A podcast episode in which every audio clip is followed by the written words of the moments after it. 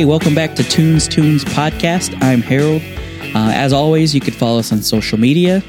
Tunes Tunes Podcast. That's T U N E S slash T O O N S on Facebook, Instagram, Twitter. Uh, and then you could follow us on Google Play, iTunes, wherever you listen to your podcast. This is episode 13. Uh, I got Daniel Bokemper in the house. What up, Daniel? Hey, Um, but yeah, we were just talking about this before you know we started recording here.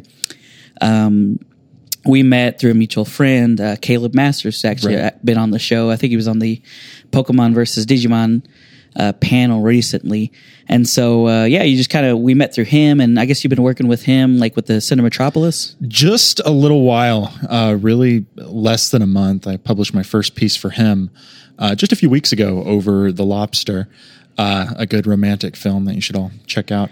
Um, I remember seeing the the uh, preview for that and thinking, "What is this crazy ass movie?" Yeah, it's A twenty four, isn't it? masochistic a little bit. Yeah, it is. Yeah. It is, and it's from a, a filmmaker I really love, a Grecian filmmaker. Did Dogtooth, uh, The Alps, uh, Killing of a Sacred Deer. I think was his most recent one. Uh, but I always mess up his name. I think it's Lorthmos, Yorgmos. I'm gonna just throw out a bunch of syllables. He's like Norwegian or something. uh, Swedish. Uh, he's from Greece. Oh, you said Greece. Yeah, I said Obviously- Grecian first. Yeah, I don't. Obviously, I don't listen to my guests. Uh, I'm just here to listen to myself talk. So It's uh, fine. I'll humor you for now. God, sorry about that. Um, so yeah, you've just been recently working with him. So do you spend most of your time with like the world literature today? Then That is my probably my longest publication I've contributed to. Okay. Um, and they're out of Norman, but they are, I think, nationwide. World Literature Today. Maybe they're global. I don't know. It's in their name, but uh, I have no idea. But that's been my longest, uh, I guess, running publication I've worked with. But I've also I edited the Oxford Karma. Uh, I was an associate editor, I should say, of their television. Uh, film and culture division in 2015 for about a year, and then I've contributed to the Oklahoma Gazette, uh, wickedhorror.com, which is a, an online horror publication. oh, nice. Um, it's a lot of fun. And then I've uh, worked with Current Land, the current, cur- I, they've changed their name so many yeah, times. I remember when it was Current Land, but I didn't know that it even changed. To be honest with you, Yeah, it like changed and then it immediately fizzled out. So it's hard to even allude to that work because it's like, yeah, I interviewed Lewis Black and then it's like, go look it up online and then it's nowhere to be found. Maybe in like Oh, the man. darkest crevices of the internet you Yeah. might find it, but and on my flash drive. So Yeah. that's about it. Well, cool, man. So is that just like kind of the nature of it is all kind of film based, you'd say, or do you kind of spread out? Would you say that you have like one specific area of focus per se? Uh, film predominantly. I've, I mean, that's what I've, I'm compelled by the most. That's what I've done the most of. Um, literature as well, but I think I'm a little more narrow in that respect. Definitely film overall. Yeah, that makes sense because you know that when you meet Caleb and you talk to Caleb, then it makes sense why you guys would be a good A, a bit good of synergy. pairing. Yeah, Right. so because he's very very much like the analytical, like deep dive kind of guy. Uh, really, every guy, like all the people at the Cinematropolis are like that. that's what enticed me to. Yeah. It's more than just film reviews, which is the, you know, the vast majority of things I've done before. It's just Yeah. been film reviews, which are to get formulaic. They get a little bit redundant sometimes. Yeah. You start to, you know, fall on on whatever your defaults are for for analyzing something, and and I- think the Cinematropolis compels you to look at it a bit differently, but also encourage your readers to look at it in that same way. And you know, you can't really do that with like a 400 word Yeah, that's review true. necessarily. Yeah, definitely. Um, so yeah, just uh, also with the horror element, like I think that's really cool too. Uh, one of my past guests, Mike Anderson, he actually hosts a podcast. It's a scary movie ice cream podcast. Really? It's just like a a, a show that he did with a friend of his. Uh, he went to UCO. Yeah. and uh, he met a. I don't know if they met at UCO, but they've been friends uh, since uh, at least college. But his friend has since moved to Nashville. But they do a podcast where, like,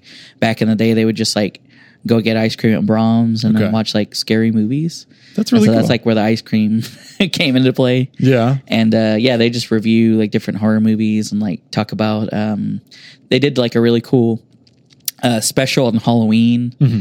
where it was like talking about uh, the best Halloween themed like cartoons, like throwback, Yeah. like Aaahh!!! Real Monsters and Rugrats and stuff like that, like the best like Halloween themed episodes. So I think that's really interesting, like the horror Yeah. uh, genre that sticks out. the macabre resonates too and i think we've seen a bit of a uh, again with film there's a bit of a like horror resonance or excuse me a horror renaissance as of late with like it follows and um, annihilation which just came out get out of course Yeah. um, earlier this year so That's awesome. Yeah, man. Um, so yeah, I was gonna say just because that kind of seems to play right into your vibe with like um, what you you had mentioned as being like all time favorite type stuff is like Satoshi Kon, and that's very much like um, you know psychological, like gets into your head type stuff.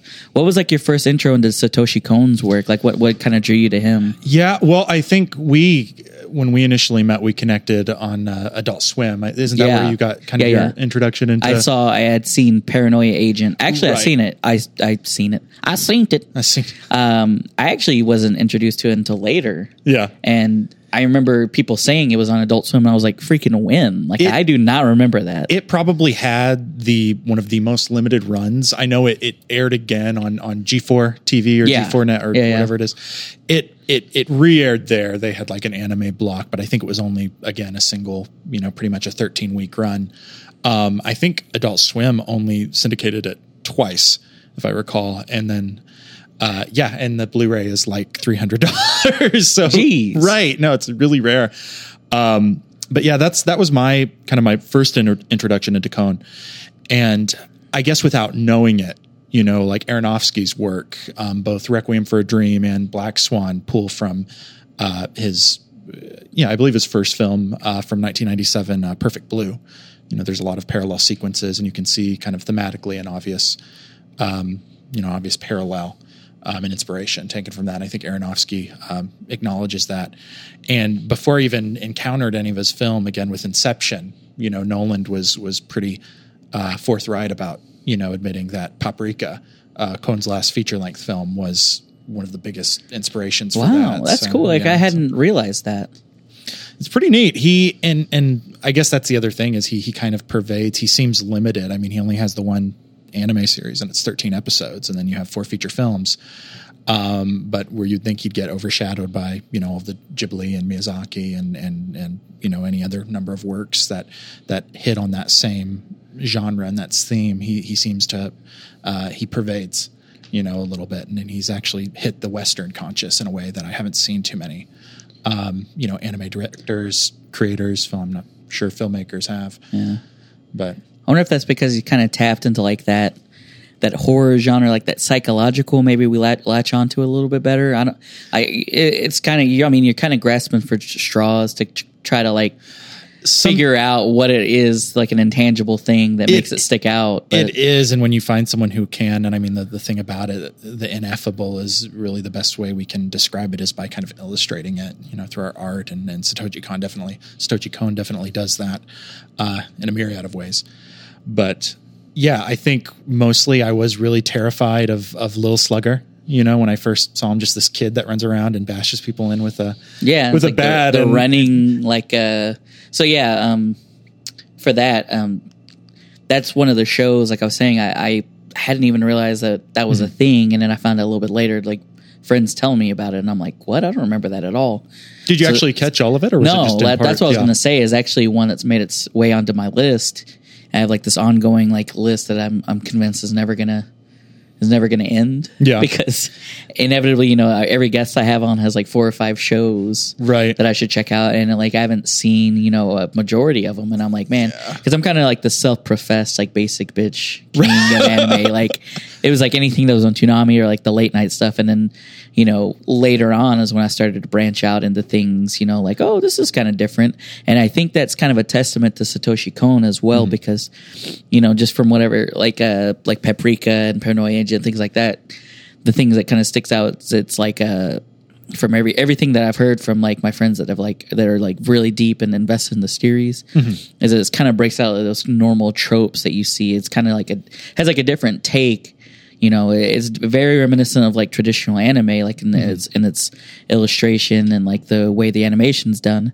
But with the way the story is, is very divergent from like the, you know, the common tropes, like the you know the good guy you know, can't catch a break or like the harem, like, you know, there's these themes that we've built up. They're like the commonplace things that, you know, anime, anime default to. Yeah, and and I mean he he contends that or contests those. He's a bit of a, a an opponent to anime in a lot of ways. I think some of his his later films, especially Paprika and Tokyo Godfathers, they're a bit atypical and and he's so grounded in reality almost to the point of being grotesque and I think he's in, intentionally so in a lot of the ways yeah or in Yeah. a lot of ways I mean his characters are never caricatures I guess they're and sometimes they might be you know they're never overly sexualized or anything like that you never But that's like such a common thing. it is it's which is why you why you have that caveat of they're not over sexualized because that's such a commonplace like trope and thing in anime Right. that you have to say these characters actually have depth. That's not just like the superficial. he almost yeah on the uh, speaking of superficial almost on this the uh the surface level his i think his prevalence is because of his mundanity how he finds uh, and i don't mean that as an insult but i think he can take very normal looking things and suddenly turn them into these just elaborate incredibly illustrious images i mean you see it more so and it, just seems to get more and more like with everything he does it, it tends to just get better and better and and grander um really really interesting though i i i think paranoia agent i never saw it in its entirety either Okay. but it's kind of intentionally you know fragmented and Yeah. fragmented and partitioned it's um i heard apparently in an interview he suggested that it was just all of his ideas that he couldn't you know fit into a feature length film um, because most of his ideas are pretty concise. Uh, none of his films exceed 90 minutes, I believe. I think they're all pretty much right at that Wow. precipice. And, and I mean, Paranoia Agent itself, as we mentioned, it's 13 episodes and they are a bit disjointed, um, but they all stand very strongly. Um, they- they're very independent, I should say, of the series in a lot of ways. There's an overarching story, but you don't have to watch all of them in succession to appreciate. To necessarily them. get it, yeah. Exactly, and that's uh, that's why I'm driven to him too as well because I have a bit of a short attention span sometimes. you were mentioning people like recommend uh, animes to you, and it's hard because you have a really high chance that one of those animes are going to exceed like 100 episodes. Oh And yeah, definitely. Well, there's also like the rule of um, was talking to uh, I think it was Parker uh, from Nick Knows that he's he was on an episode before. Yeah. and he was telling me about a guy I think that he watches that does reviews on YouTube or something, but it's a guy that does a about anime, like he does reviews about anime, and um, he kind of gives it the rule of three. If you can't get into it in three episodes, which eh, to me that's a little bit like uh, you could you could really have something break through in the fifth episode. Yeah, right. But to me, that's kind of what I've have gotten to get like where I've gotten with these shows. You know, just finding such a high volume of shows from people. Mm-hmm. I obviously can't get in and watch every single episode of Naruto and also watch like five other shows at the same time. You know, Yeah. So I kind of have to piecemeal it and like see if something fits for me. But I think that's like the overarching thing with anime is that there's literally like you could watch something and not like it it's it's kind of like beers. If you think about Right. beers, like oh, I don't like IPA. Well, this, you probably like something else. You know what I mean? Mm-hmm. There's something for you. You just got to find your thing. Right. And that's the thing about anime is that like it's so universal. Like there's so many different things. Like if you like I was saying, like if you're not if you don't like one specific thing, you're bound to find something you like. Yeah, and and such a it's so weird how diverse a medium it is in such a like short period of time. I don't know what the first, you know, anime would be, but it seems like all the ones that we know, they, you know, it's pretty much the last three decades or the last four decades maybe for stretching it, and and that's fascinating how quickly that's grown, and and again how diverse it is. It it encapsulates almost every genre. Yeah. So So yeah, like you were you were saying that you know you you hadn't actually f- finished Paranoia Agent, but I I think it it's worth exploring a little bit more um, for for what you do know. Um, just because that was one that you had mentioned, and Right. I'm um, I wish I knew more about it. And so if you could just kind of talk about like the draw to that one, kind of the theme behind it, maybe if you know some of the backstory, um, and just kind of you know talk to me as if like I didn't know anything about it at all, Okay. and why I should watch it. Fair enough. Well, as I mentioned, it's a little bit removed. It came later. I think it was in 2003 or 4, which was after the majority of Kon's work. So, you know, it was it was begotten by three of his feature films. Um, and again, it was a it was basically just a he considered it the dumpster for all of his ideas that weren't strong enough to to to reach feature length. But there is a, a narrative across them all, and it it largely involves a this sort of you think it's a physical force, but not quite. Little slugger. Um, I, I got used recently to calling him Shonen Bat. Um, as he's translated, but I but the the, the Western translate or the you know the English versions, it's a little slugger. Um, he's sort of this kid on golden roller skates that uh, kind of attacks people when they're at their most vulnerable, and often he's not really the reason. People aren't you know afraid of this you know this little slugger chasing them. Um, but instead, they they develop a, a fear or a paranoia. Really, you know these these severely stressful situations brought on by any number of different circumstances in their lives. Um, so really, the first six episodes are kind of just separate, you know, It's like an anthology. Exactly, and that's that's why I I think it it you know in, in horror I'm I'm even if they're terrible I'm such a sucker for anthology films and in a lot of ways um, that's what Paranoia Agent is. Um, but there is the you know there is a crime there's recurring crimes and they do reference one another there is a chronology in the series so it also follows two uh, investigators one who's really young gung-ho fresh out of uh, forensics school criminology i don't know whatever school you go to study uh, criminals he he is pretty much fresh out of that uh, that academy and he's he's just really excited to uh, to dive into this mystery that people are having a really hard time um, getting their head around. And Then you have the jaded, the the older detective who really just doesn't care. He just wants to find the kid, find little slugger, and and, and bring justice to him. But uh, the funny thing is, the series. I, I mean, he's apprehended early. I don't think it's much of a spoiler to to to say that the story isn't really about finding little slugger it's about understanding what he means and what is it this you know what's actually haunting people and it seems to be this almost this collective paranoia that just Yeah. materializes in a lot of But he's kind of like, would you say he's? It's just like a a narrative in the fact that Little Slugger might be like the physical manifestation of people's underlying paranoia Yeah. or you know issues that they're dealing with. Little Slugger would maybe maybe just be that physical manifestation of that. Yeah, he he really only shows up when things are pretty much at their worst. Um, it, it's he he will he attacks his victims when they've kind of already Yeah. hit rock bottom in in such a way. So it's it's interesting because you can see him as this like tangible, you know, the physical man- manifestation of of the I guess the the antagonizing forces and uh, in paranoia agent, but but in I guess reality, however you want to frame that in in Kon's works.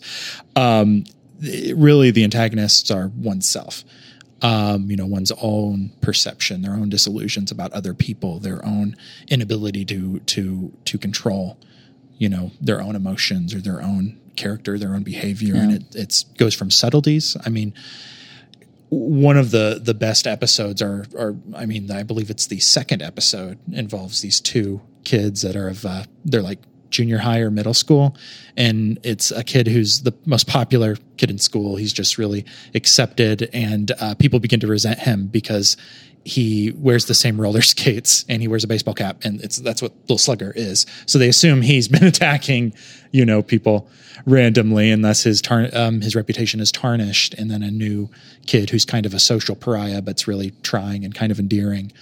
Um, but he's clearly the the foreigner the new kid. He he sees him as this you know enemy and from that his paranoia is is developed and he assumes that everything that's happening is just a you know to undermine his uh, bid for the class president Yeah. it's, it's really crazy It's just kind of that out. nature, that human nature, you know, the egocentrism of it. right You know, you kind of think this is happening to combat me. You know, this is happening against me. Mm-hmm.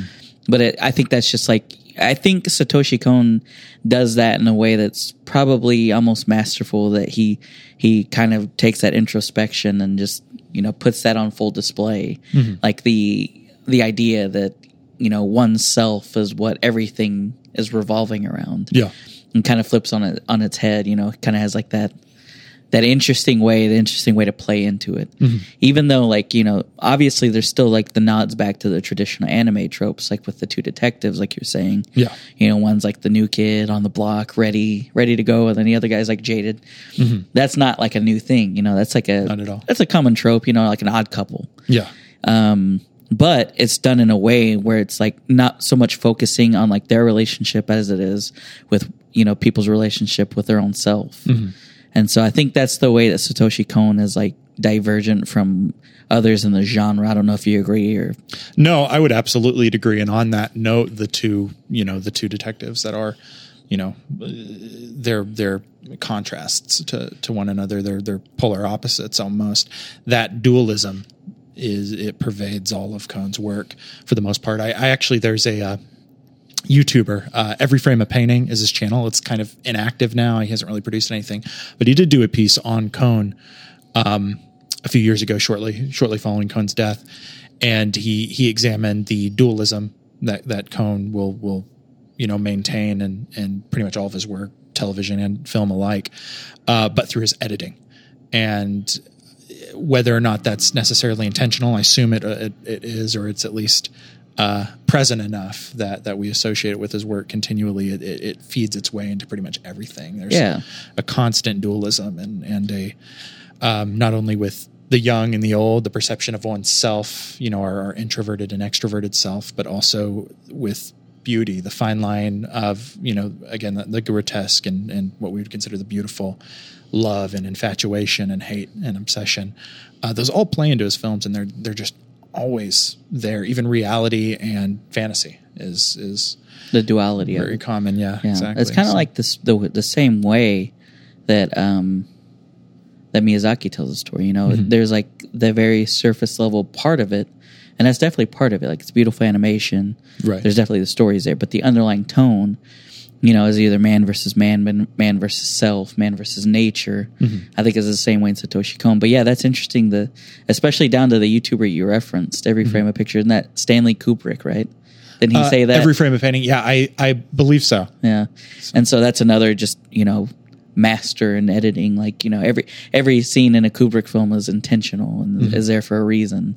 And so that's just crazy that these common themes keep coming up. Um uh you know, it, it's just the nature of it. Yeah, know, everything's a bit intertextual. There's Yeah. maybe I don't want to go as far to say everything is is necessarily a derivative, but and I mean Kon admits it. I mean he took huge inspiration, especially with Paranoia Agent, from like David Lynch and his films, and um, you know others. I assume Kubrick is probably up there with him, at least in his way of editing, because there's every um, every frame is almost a painting. There is nothing that that that really is, and especially with like an animator or an animation studio. But but I, I think with Kon, there's such an attention to detail.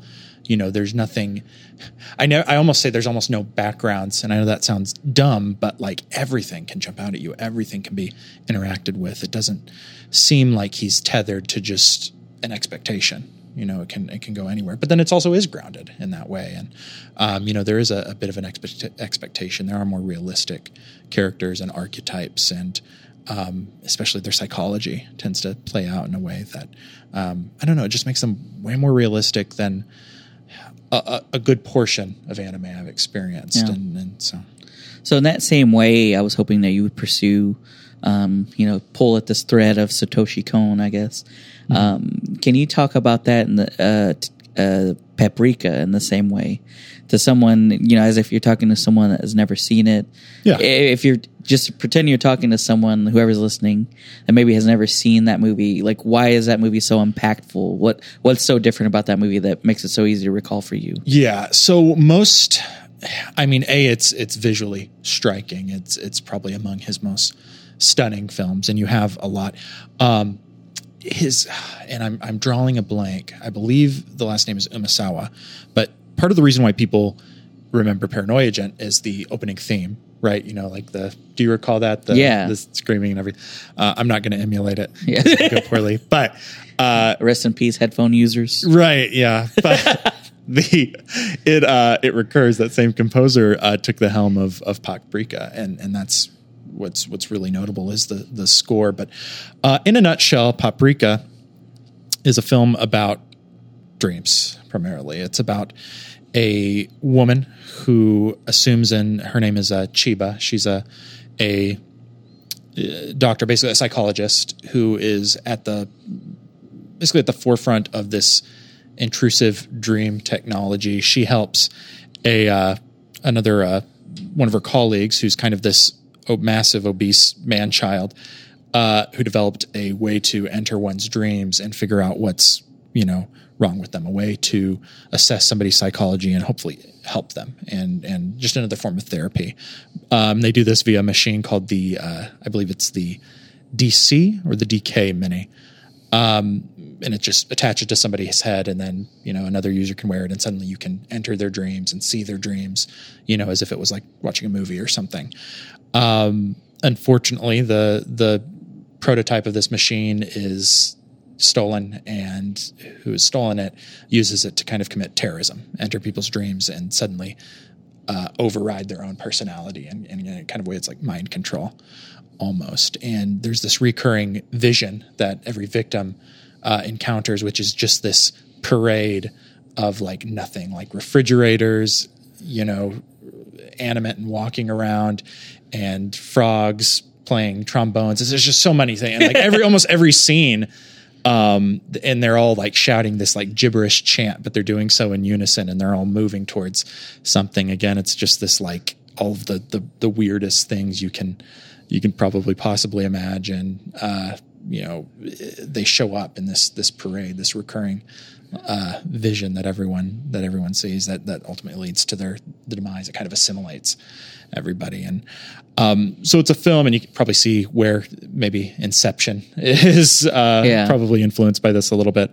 Um, but yeah, it's it's really about dreams, and I think uh, Satoshi Kon and, and a lot of critics acknowledge that he's progressively gotten a bit more, I guess, intrusive into into maybe not human pe- behavior, but maybe thought itself. You know, I think Perfect Blue it, it is about in a lot of ways like Paranoia Agent. It's about the you know the perception of oneself, our secret life, and then our our public life, and more and more and more it, it goes into you know what is how does our past with Tokyo Godfathers? How does our past create who we are now, and how does that uh, in turn kind of propel our our meaning, our worth, and even more so with Paprika, he goes into how do our dreams define us? How do our how does our imagination build who we actually are? Uh, and I think he was probably going to take that a little bit further. Um, unfortunately, his last film, which was I think tentatively titled "The Dreaming Machine" or "The Dream Machine" or something, um, he he died in the midst of it. But, Yeah. but to my knowledge, it was going to be about you know almost more so. So he was always running this thread. I think you know it was almost like he was taking a journey from reality, always kind of dipping his toes in, you know, into the the pool that is the imagination. And, and finally, with Paprika, he decided to kind of dive headfirst into it. Yeah. And uh, maybe the Dream Machine was going to be him just submerged in it. Maybe it would just be a movie about who knows. I don't know. But uh, I, I really do think it, it's kind of the culmination of of all his work, and Paranoia Agent included. Um, and I think that's why it it means so much to me personally is um, but it's also about i mean in a real sense it, it has characters that aren't you know you have a, a massively obese but enduring um, you know but he's a, a very enduring uh, character. And instead of removing his agency and, and you know using him as a punchline for a joke um, you know he's actually an incredibly deep character. And and that plays out more and more as the film progresses. But uh, I don't know. Was that was that the answer? Was that Yeah, I mean that's. I mean, there's not a right answer, but Obviously. uh, you know, the, that's just kind of the thing that I wanted to pursue. You know, after just kind of putting your perception onto it, I was going to ask. You know, was there was it a particularly uh, influential point in your life that you think you found that? Um, I know it's probably something maybe is innate and maybe intangible, but what do you think? You know, made that so high on recall for you? What- is the thing that you know kind of made that integral to to where you recall that whenever you're you know it kind of shapes your perception and what you like from from that point on whenever you find something like that Yeah, it's definitely one of the first. If if people talk about great animated films, it's it's definitely one of the first, and I um, that I bring up. And part of that is both with its. I mean, the the idea in of itself is it's it's a film about imagination um, and and dreams. I, I think films can be incredibly imaginative. Um, you know, like a lot of Miyazaki's works, but uh, but very few of them I think tackle that as a concept in of itself, and and try to see what that that actually means. There's a uh, um, you know there's a character in it specifically that, and I mentioned a few. Um, and God, his name escapes me right now, but it's a detective, another detective, which um, you're gonna you see that in in a lot of Kon's work.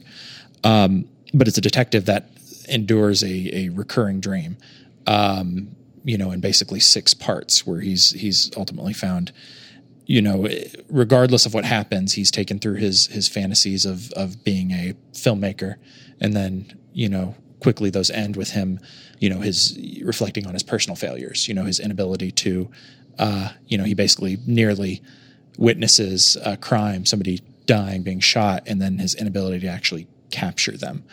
And throughout the film, you you see, you know, that's one of the most recurring sequences is that, and you see it so many times over. Yet it's so different each time. Every time there's a bit of a progression, even though it seems so incremental. And I think with both the films that I gravitate towards the most, but but also with with Paprika specifically, and especially in kind of an animated film. I, I hate to say that when we say animated film, um, because I don't think there's anything that disqualifies an animated film from being, um, you know, as meaningful as as worthwhile as a as a live action film. Um, but I think maybe we we see the spectacle, and and sometimes that. Uh, blinds us to what what you know the substance I should say, and I don't think that's ever really compromised with Kon. I, and and that's the thing. There's all these very incremental, you know, moments and these pivotal moments in which these characters develop. No one character is just static and just there just to facilitate another action. They all have their own development and and it seems like he just has such a such an attention to to detail in that way despite these just crazy sequences going on and again you you look at the editing i think the the title sequence for paprika um, if you do catch that that uh, video I mentioned from uh, Every Frame a Painting, he he kind of just gravitates towards the opening sequence, and he gets to a point where he's like, and I don't even know what you would call this this particular cut, where like you know the character Paprika is. Um, you know, she's on like a street corner, and then like a skateboarder comes by, and then you see she's on his shirt, and then she jumps out, and you're in this uh, just this other dimension. Well, another area, maybe not the same dimension, but still, it, it's it's fascinating how he does that. Yet somehow you you never lose you know the the very human aspect of it um, and i think that's probably why yeah i was um, going to say just the, the, his you know satoshi kon's take on the human condition i think is you know you could probably teach a master class on just the guy understands how the brain works he right. he he he illustrates that in a way that i think is unparalleled mm-hmm. and f- for people like us like you know the casual viewers all the way up to anime fans mm-hmm. no matter when you find that i think you could find you know yourself in some of these characters. Yeah. You know, you maybe you struggle with the same things that some of his characters struggle with. Mm-hmm. And so it just he he has an innate way of personifying these characters. Yeah. And he always it there's always a you know, I think with with most stories there's kind of a, a, a struggle for meaning, but with him especially there's a there's a just a struggle throughout all of his characters of self-worth worth excuse me self-worth and uh, really qualifying oneself. And what does that mean? And and both you know there's characters that that grow and they they reach you know achievements higher than what they you know presumed was expected of them or what they could be capable of and then you have people who you know in that same breath you you have instances where you need to take a moment and realize what you're doing actually is worthwhile and I, I think maybe as you know, people in general, we kind of get caught up in like, we always got to do something better. We always got to do more of, of whatever we're doing. We have to be as prolific as we possibly can when we maybe sometimes fail to see that we've already done something that's, that's worth, you know, at least feeling good about, you know, yeah. if not, you know, don't stagnate or anything. But, and, and the fact that he, again, that dualism, he kind of looks at, at, you know, both sides of a, of a facet of humanity is, is pretty incredible to me. Yeah. I mean, I agree.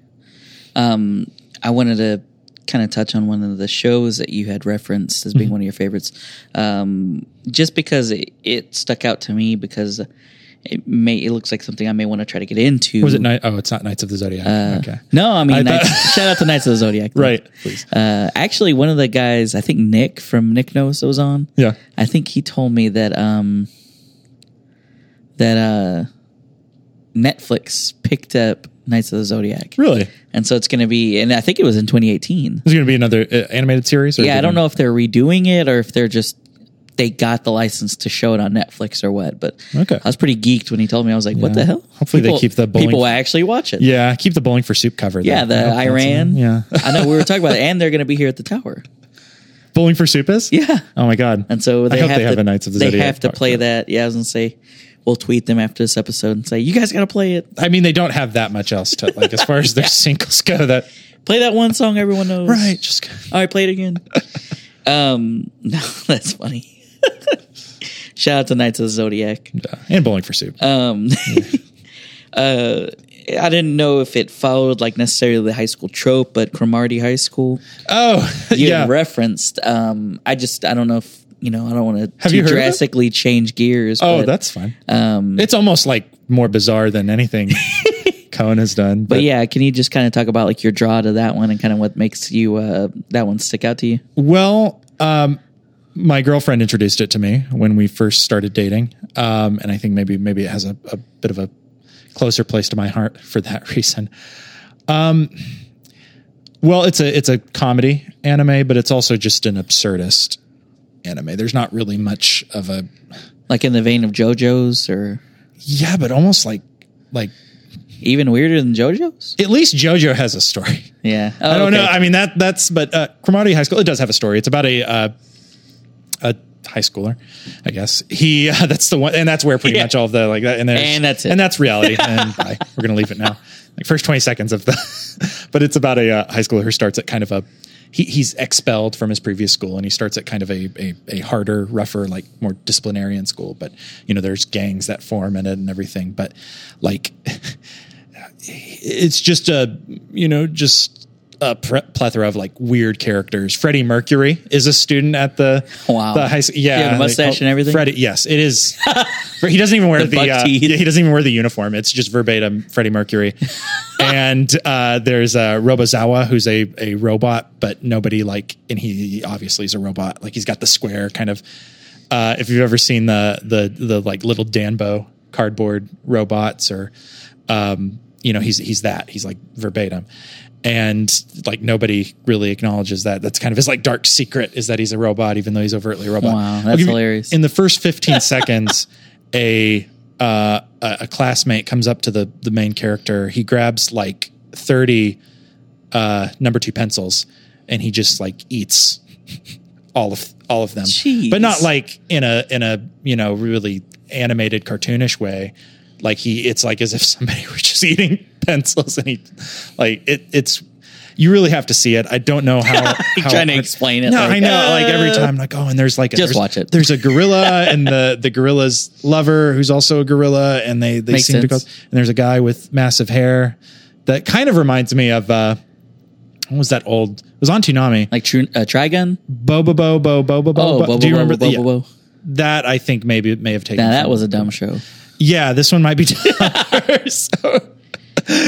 but no, it, it it it'll always be a little close to me. If anything, it's just a good. You put it on, it will likely make you laugh. um, Well, it sounds crazy as hell. yeah. um, so one of the things you know I always talk to talked with my guests is um, the parallel between anime and music, Mm-hmm. um, because those are kind of the things you could probably most be attacked for, I guess, growing up, Right. Because you know it's not like the cool thing to be into anime Right. when you're growing up for whatever reason, but now everybody loves it. I know. Um, I was just reading a thing about like Kim Kardashian talking about her favorite anime, and I was like, huh?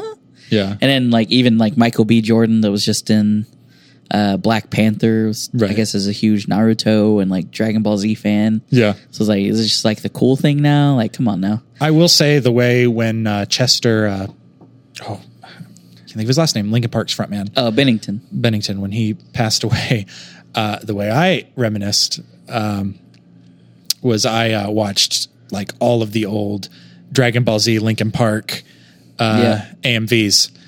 And That's it, man. Yeah, There's that plenty was, to go through on YouTube. right, exactly. So it's like we're just gonna, uh, you know, A compilation of Goku fighting Vegeta to end the end. exactly they'll just pulverize one another perfectly. Jeez. and um i mean there definitely is a a and yeah you're right. Like you're either you're into you know embarrassing music or you're into anime or you're probably into both, I, Both, I yeah. definitely was. Um and sometimes they just meet so perfectly. Um but but but now yeah it is. There's like a kind of a modern Yeah. movement. But i think too like i mean I- i think it's so fascinating like that when i'm 60 there's going to be another 60 year old that I can reminisce about like Dragon Ball Z with. Yeah. And that's not going to be out of the ordinary. we watch. yeah. And like kids are going to think like that was the Andy Griffith show.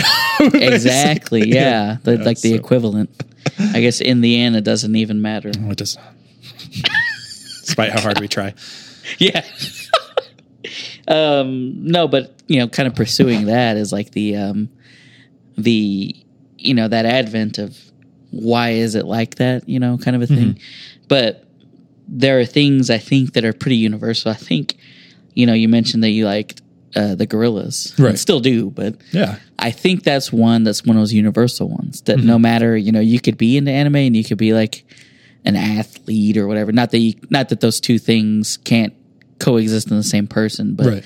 it's like the trope. You know, uh, you're either like the geek or the or the uh, or the athlete. Yeah. Um, but I think both of those you know subgenres can both be into the Gorillaz, and so I think that's one that kind of transcends like the social spectrum. Because I remember when the Gorillaz came out, and like it was like universal, everybody liked them. Yeah. I think Clint Eastwood was probably, I think that like might be up there for the rap that the most people have every word memorized to is, uh, um, Clint Eastwood and, and Oh, Feel Good Inc. Feel Good Inc. was up there. Yeah. I remember that was, that was probably when I got, my sisters were really into the, the Gorilla self title. Yeah. And then, and then Feel Good Inc. came out. But yeah, it is a joiner and they are, they obvious anime influence, but, but Oh, it, yeah. it does kind of serve as this, this joining force, this kind of binding agent. that- I do like your caveat. You put pre-Humanz Gorillaz. Yeah, pretty much every. well, then they got into CGI, and I, I was like, it doesn't even. It's not even anime anymore. You can't even. No, it. pretty much. They they've. I did go see them. Uh, oh, I, I I mean, it was one of the bucket list like performers I wanted to see, but The Gorillaz. Yeah, so I did get to finally see them in uh, Kansas City this past Nice. September. Yeah, it was pretty. What stoked. was? Uh, can you talk about maybe you know? don't. You're not necessarily prepared for this question, Awesome. but um, can you talk about maybe your favorite concert you've been to, or like the one that's most burned to your memory? Man, there's one that's really burned into my memory, but probably not for a good reason. Yeah, uh, the Red Hot Chili Peppers in 2007 in Yeah. Oklahoma City. They were they like missed. It was a basically a makeup show because I think Flea uh, got like a stomach bug or something, so they skipped.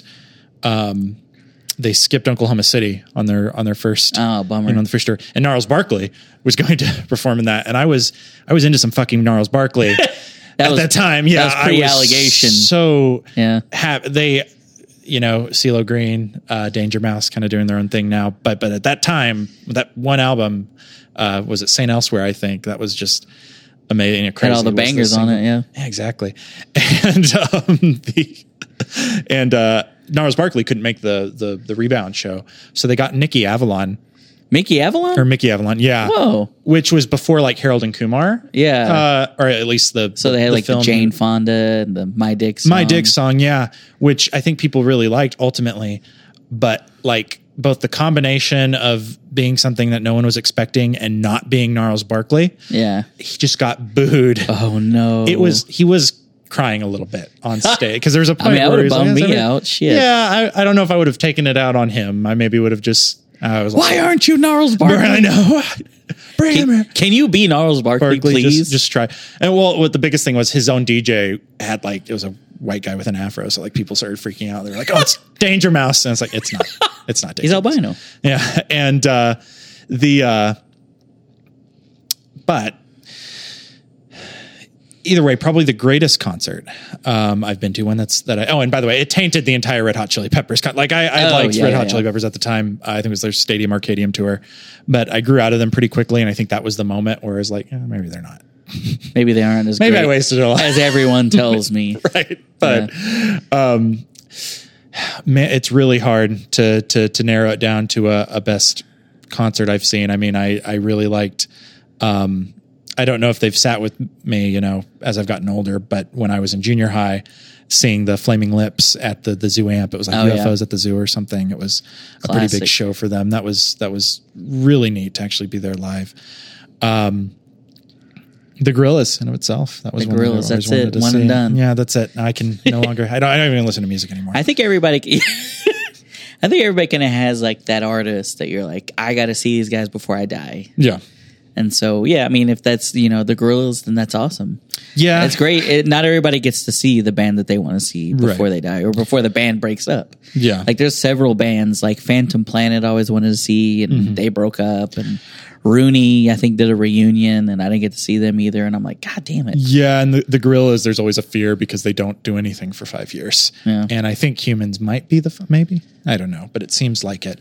Um, another one I got to see that uh, a genre I'm I'm really fond of, um, and definitely it the Godspeed You Black Emperor, the post rock group I, I saw in I was just about to ask you about them, so this is a perfect. Really? Okay, yeah. Another incredible show I saw in 2015 at uh, Trees, I think is it's called. It's Oh, in Dallas. Yeah, yeah, Yeah, yeah, yeah. And they had awesome. It was it was such a great concert viewing experience too because like nobody, um, you know, they're not they're they're they're rock, but they're not uh, confrontational rock really. I guess so. Everyone, it's kind of trance like. Um, in the way that post rock usually is. So everyone had like a really comfortable distance in between them. So you could like snake your way up to the front and, you know, go get a drink and, and no one was going to obstruct your path. There was just like the perfect distance between everyone attending the concert. I think that is. I mean, that's That- like a very seldom addressed problem.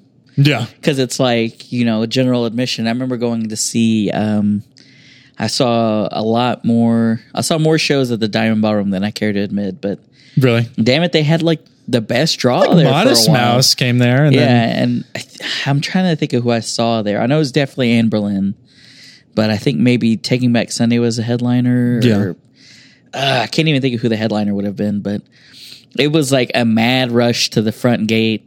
Like you know, it's general admission. yeah. And man, you better have peed before you got there. You better have got all the shit you wanted before you got there. Like, because if you leave, you're not getting back up on the gate. Yeah. Luckily, I'm a short guy, so people are like, "Oh, this this poor guy. I've never actually, Let's put him up front." I've never actually been to the Diamond Ballroom, but I grew up. That's okay. Is it okay? Okay. okay. Well, I'm jealous of you. I'm no. I'm just kidding. I mean, they have like a good draw there, but you- did you grow up over there in Moore? or Yeah, I lived right by uh oh what is it Highland East Junior High. My mom. Oh, was yeah. a- yeah. Okay. She was a uh, uh, choir director that she still is. For like? She's a teacher. two decades. Yeah, she directs choir. God bless her. I know, right? She's so excited about the walkout. It's not. Even, I still was reading about that. I was like, geez. it's about to get real. They're like, Yeah. oh, West Virginia did it, and their. You know, I'm not going to say their education, um, you know, system is. I can laugh, but I'm like, my we're, we're in Oklahoma, by the way. You're That's- killing my rates in West Virginia. God damn it. Everyone in West Virginia, just turn off this episode. I know. I'm sorry. God damn it. It's a big market for me. Um, no, that's funny. That's crazy though, for sure. Like it's insane that that's. Uh, one of my friends tweeted like, "Why couldn't the teachers go on strike when I was in school?" Right. I was like, "Uh, I think you're kind of missing the point." here. Yeah, that's a little more than you, but you know, Um, I do envy them a little bit. Like that's awesome. It doesn't have to snow in schools. Um, man, that's funny. Uh, I did. I did think it was interesting the local bands you tapped because I actually haven't heard of these guys, and so I was hoping you could talk about them a little bit. Yeah, I kind of forgot who I put on. Uh, Lone Moon was the first one. yeah. I I was worried when I referenced him, and then I submitted um, that worksheet. And I was like, I, "Is he active at all?" And I uh, because I, I had um, encountered. I was covering uh, for the Oxford Karma. I was covering. Uh, uh, Norman Music Fest, and he was kind of at what was previously Dope Chapel, and he was one of the acts there, and just incredible. I think he was like chip tune, I guess is the right word to to use it. Your um, earlier before we got on the show, some of the art you were showing me. Um, what was that artist's name? Do you? Oh man, don't do this to me. I don't know. If, yeah, Jay's Uh, like writhing in his seat right now. I know Jay's like, God damn it, we were just talking about that.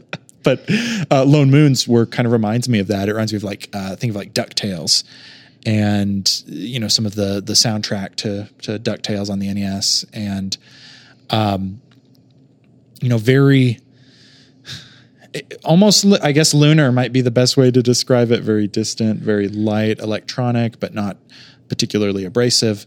Um, just very subtle.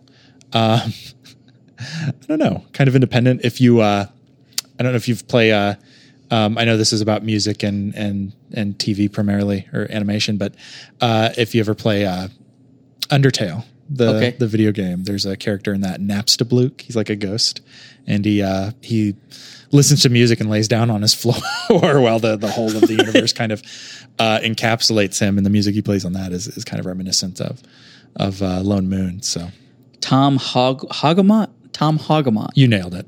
That's it. Say it with. We didn't. Yeah, we didn't. We didn't t- totally just text Jay and ask him what it was. Uh, shout out to the uh, engineer uh, Jay for uh, being the salt of the earth. Whenever we I know can't remember someone's name, the lifeblood of Tunes and Toons. the backbone of this podcast.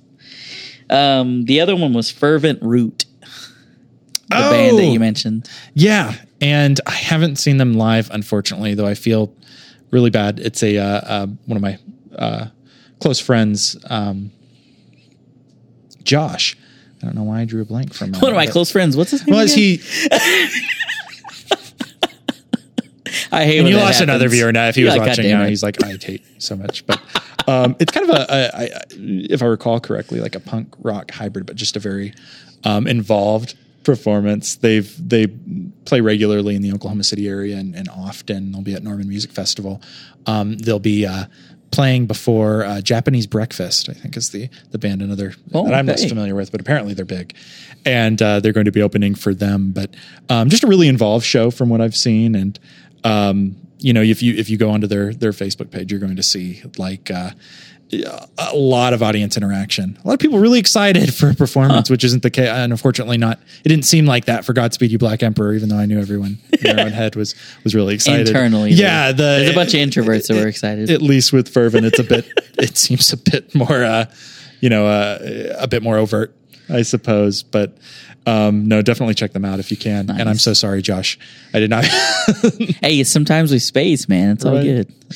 Um, the thing that you mentioned about, you know, one of your favorite parts of living in Oklahoma City, because that's one of the things that I think I personally just need to do a better job of, like on the show, is, you know, kind of highlighting the highs mm-hmm. of living in Oklahoma City, because Right. maybe someone that has never been here would want to know what like the main draw is. What's like the big thing? What's the big deal with Oklahoma City? yeah. And I think you nailed it by saying like the creative types of people. Like, ha- there's so many things going on around the city. Whether whether it's like, you know, there's all these art shows at the Speakeasy. There's all the stuff we're doing here at the Towers. Like all the stuff in the Plaza.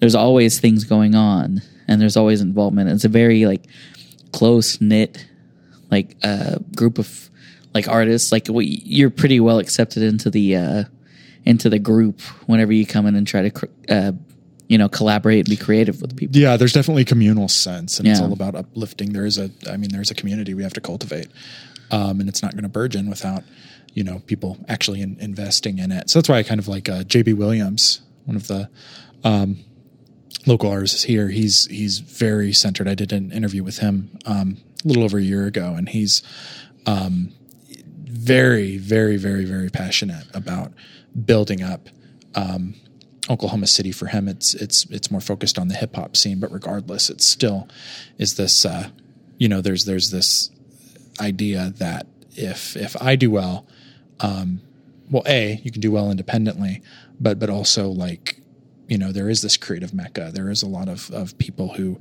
you know are, are just on the cusp, and I think I, that's what it feels like, I guess. And maybe maybe when we get past that.